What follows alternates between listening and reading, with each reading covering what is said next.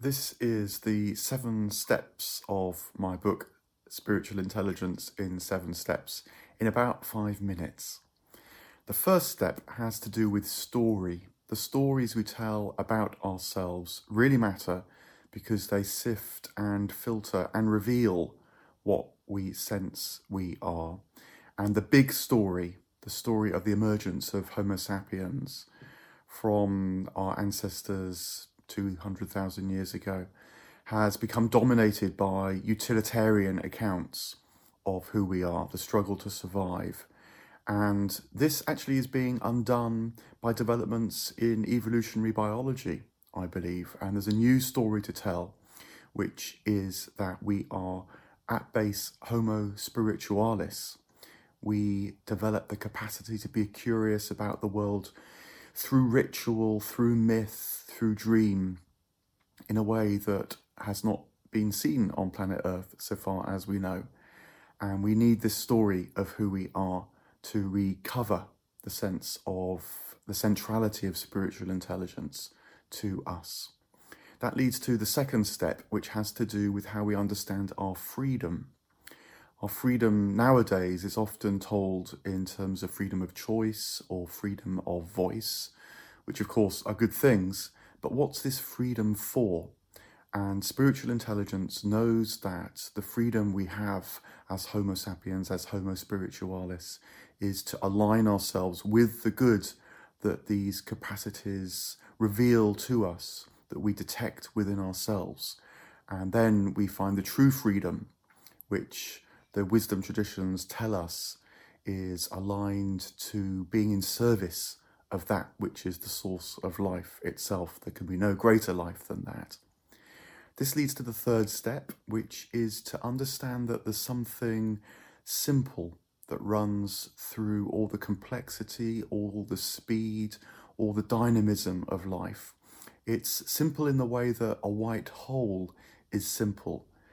So simple that even the laws of physics can't describe it, and yet it gives birth to the whole of the cosmos. So, metaphysically, there is a simplicity that can be known at the heart of all things that anchors and orientates and is the wellspring, the flourishing of all that then is made manifest. The third step, we need to recover that sense of the simplicity that lies at the ground which spiritual intelligence knows.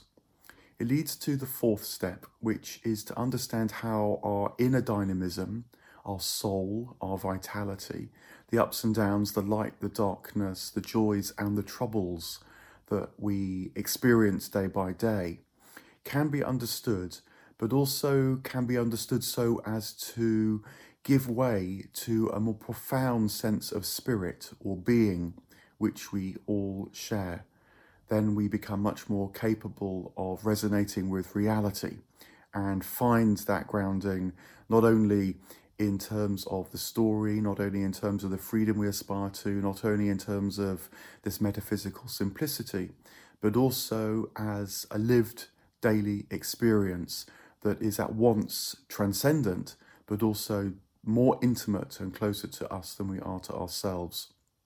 Step four Step five leads even more deeply into that sense of the heart of things by considering death. Any wisdom tradition worth its salt, in my view, must be able to deal with death not by trying to go around it or under it or avoid it, but to understand how death is part of life, to go through it.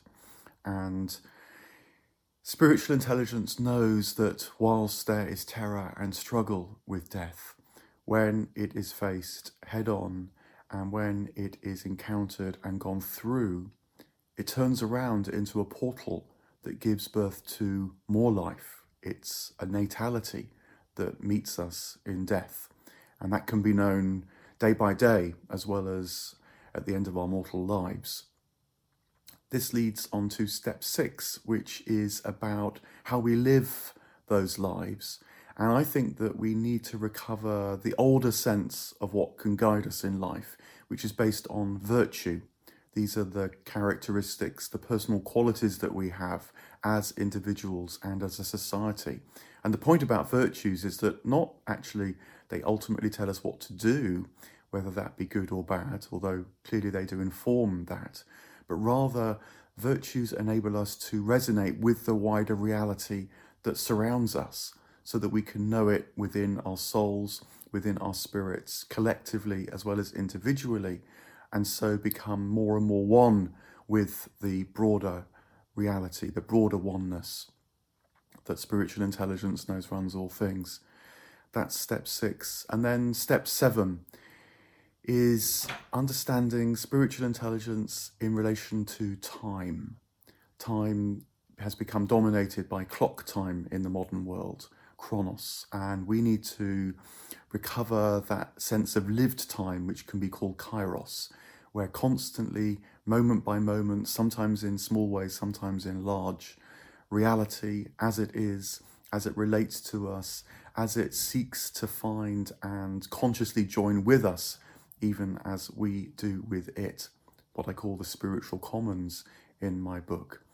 Time becomes our ally then, not ticking away like the sand falling through the hourglass, but as an ever present source of revelation and newness and embrace of this intimate transcendence which spiritual intelligence can know.